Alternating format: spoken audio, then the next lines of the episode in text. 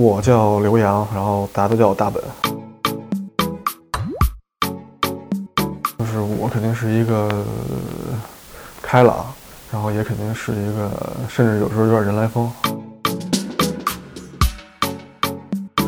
为什么我出来？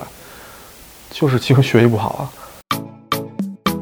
身为北京户口的北京孩子，高考哪儿都没考上，然后爸妈操碎了一地心，然后爸爸找关系啊什么的，然后最后我还拒绝去那些在当时看来可能是更好的选择的的那些大学，然后我就去做了一个我今天认为很酷，但是当时却认为是无奈之举的一个选择，就是我离家出走了，然后我自立营生，然后我靠我自己去卖鞋，卖阿迪达斯。然后去挣钱，然后去去在北京生存了下来。但是就那样去卖鞋，卖了两年多。当时我跟我一个好哥们儿，是我一个同班同学，也是高中同学，我们一块儿去卖鞋。他当时拯救了我，然后我们一块儿去卖鞋，然后卖阿迪达斯的打折的鞋，然后是在古城，很城乡结合部的一个地方的一个特价店。我觉得那会儿锻炼了我，首先跟我性格有关系，我不害臊，对。其次。我锻炼了我的语言能力跟社交能力，就用现在的话说就是社交牛逼症。呃，一进来一个小姑娘一对儿，我觉得小姑娘挺好看，然后我就会跟那个男的说，可爱女生必备，阿阿迪达斯 Top Ten 高帮的那个复古篮球鞋。我会见人下菜碟儿吧，我甚至学会了跟在北京人嘴中的所谓的外地人的相处方式。我实话实说，退回到那个时时候，我是有北京优越感的，哪怕我哪儿都没考上。然后我是觉得，哼，旁边那些安踏的店，品牌也不行，然后都是外地人在那卖，然后觉得，哎，跟咱不是一世界的。但是我慢慢发现，他们很善良。我们来货的时候，他们会帮着搬；然后我们收店、关店的时候，打扫卫生的时候，人家不管这个块这块地是不是阿迪的还是安踏的，人家去帮着一块清扫。我慢慢的就变成不是那个那么地域歧视的一个人。然后我也慢慢的发现，其实挣钱真的很不容易。不分什么北京人、外地人，当时挣到钱了嘛？当时何止是挣到钱了，妈，当时简直是零七零八年，我一个月可以挣到四千多人民币，然后已经到了当时纳税的那个个人纳税起征点那个地步了。然后有一天，我爸突然找到我说，他什么都成功，除了我，我是我是独生子女。然后在那一刻，我真是觉得，嗯，应该至少。不能让我爸再这么伤心下去了，所以我决定出国。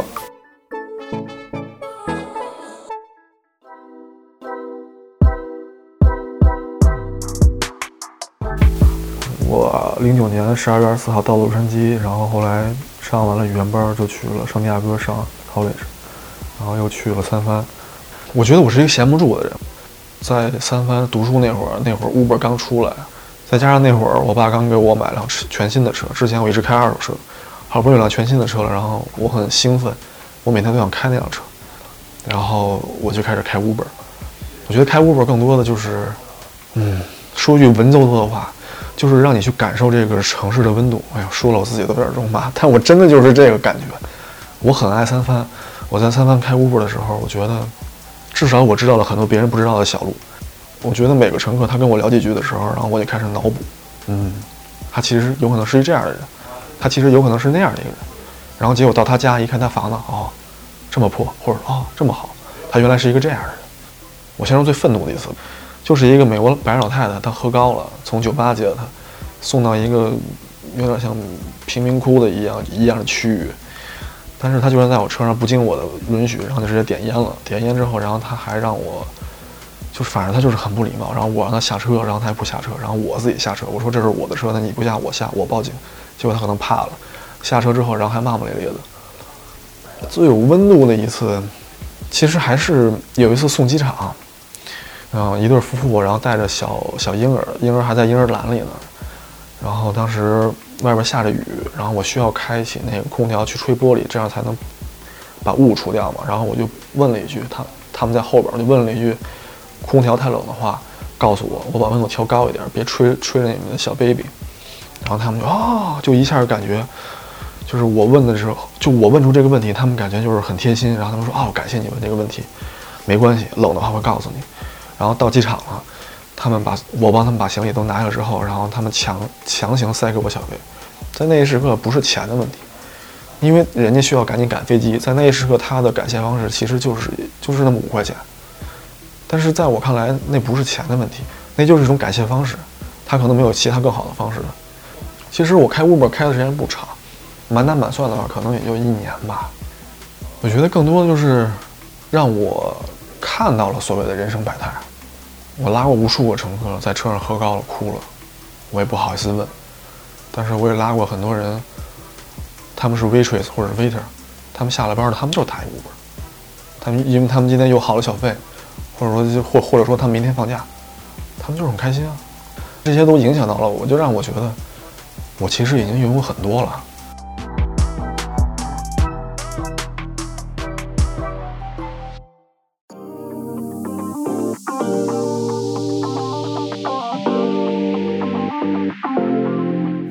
事情之后，然后我就是觉得还是需要一个稳定的工作，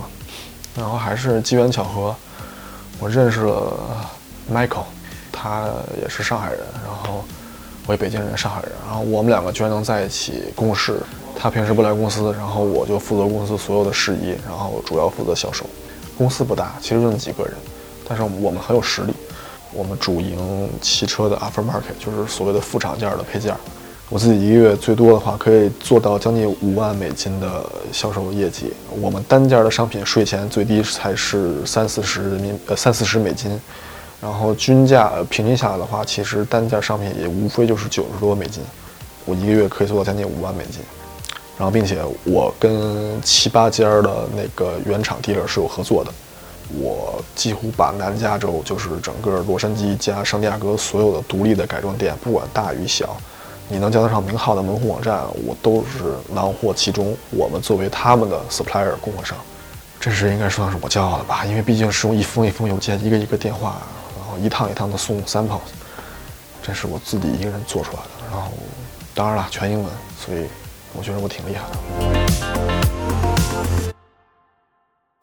转折算转折吧，应该算是重大事故了吧。就是十月份月底，然后我们公司被 HSI，就是国土安全部底下的一个主要负责啊进出口贸易，然后人口贩卖，然后商标侵权这么的一个部门，被他们给抄了，理由是我们贩卖假冒商品。因为我们的商品，不管是免责声明也好，网站上的那个标注也好，我们都是咨询过相关的律师，这标的是 aftermarket，我们的商品跟原厂的商品可以说是有区别的。然后，并且消费者在每下一张单之前，就甚至是包括原厂 dealer，在每走一张单之前，都是被是被我作为销售主管的我来说，被我提示过、提醒过的，就是这个是不是原厂货，所以才会便宜。它是中国制造的 aftermarket 的副厂件，但是呢，HSI 呢就是以我们的产品跟原厂的产产品高度类似的外观，然后提起了公诉，然后在不给我们任何律师函警告的情况下，就擅自派了 HSI 的行动队跟当地的警方配合，把我们的仓库跟公司全部抄掉封掉。被抄那天的画面其实。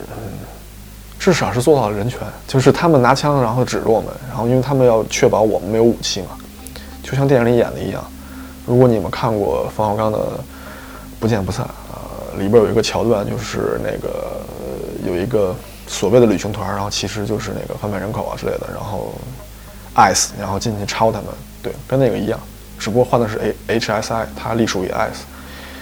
然后他的行动队就是荷枪实弹的，然后就就是在我们的办公室前面，然后跟仓库的那个通道那块儿就叫我的名字。为什么叫我的名字呢？因为他们其实已经提前，呃，侦查我们公司，通过各种途径都知道我们每个人的名字了。他就直接叫笨，因为他知道那一时刻我在公司。他在仓库里叫笨，然后我就正常以为是谁在，对我就过去，然后发现是五六杆枪指着我，然后第一反应是我打黑。他让我转过去，我转过去之后，然后就有枪，我就感觉有东西在指着我头，高问我身上没有武器，然后就把我带到警车里。嗯，最最也不是可笑吧，就是他没有铐我。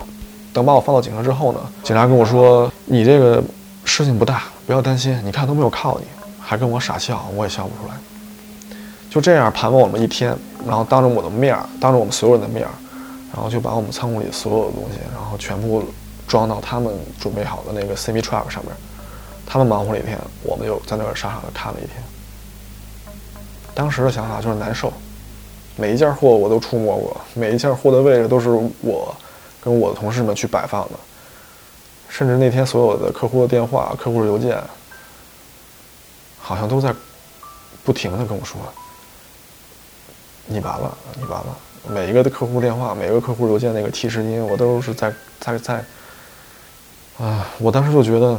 好像就是我完了啊！我们的公司也完了，什么都完了，什么都结，什么都结束了，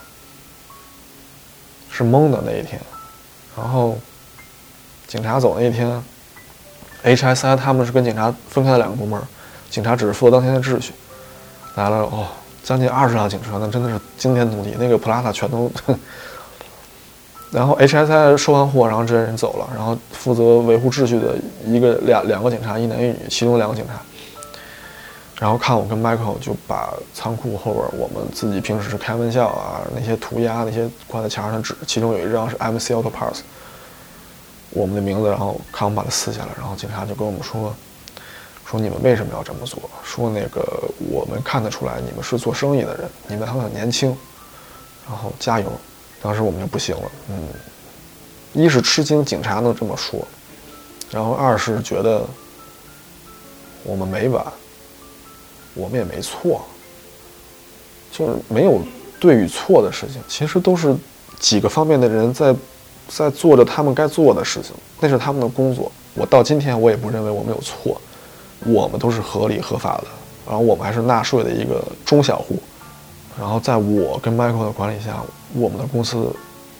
短短的一年多，从一个小仓库换到了一个三千多尺的中小型仓库。然后我们的团队在扩大，然后我们的员工福利很好，我们不用加班我们这一切，然后我们跟国内的供供供应商有良好的关系，我我们甚至都没有什么受到太就是疫情后期，就是塞港啊海运塞港的一些影响。我们都很幸运，然后我们也很感恩，然后我们做的也很好，所以一个词，牛逼，所以我们才被 target 上。我一辈子都不会忘了这件事情，我一辈子可能消耗不了这件事情。你的你的两队人拿着枪指着我跟我的同事，然后其中我同事英语还不好，把他吓着了。然后你不问我们任何，你们只是告诉我你们现场要把所有东西拿走，然后还不让我们说任何，也不让我们解释什么。然后一天之内，然后就一个白天之内就把所有东西全部拉走，你让我怎么消化这件事情？就搞得我们好像是在偷鸡取巧，在做了什么肮脏的勾当一样。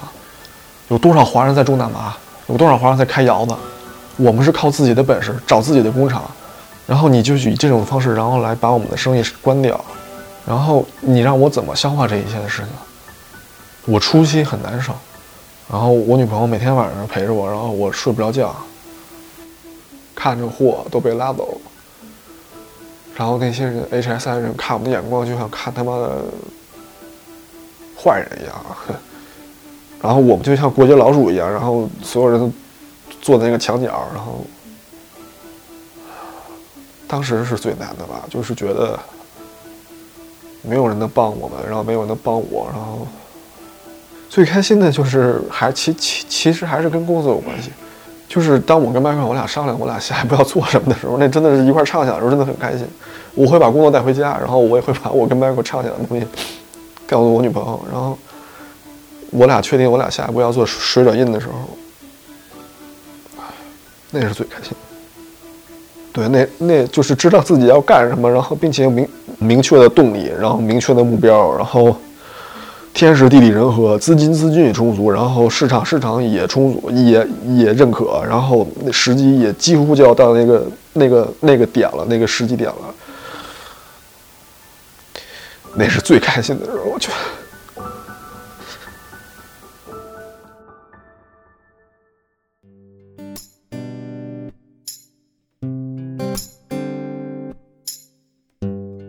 未来十年二十年或者说未来吧甭说多长时间了未来我肯定是要做事儿做生意我感觉是有点大我不敢这么说就做事儿吧就踏踏实实做事儿啊做正行过着怎样的生活肯定是特别好的生活。首先富足其次健康我觉得就够了。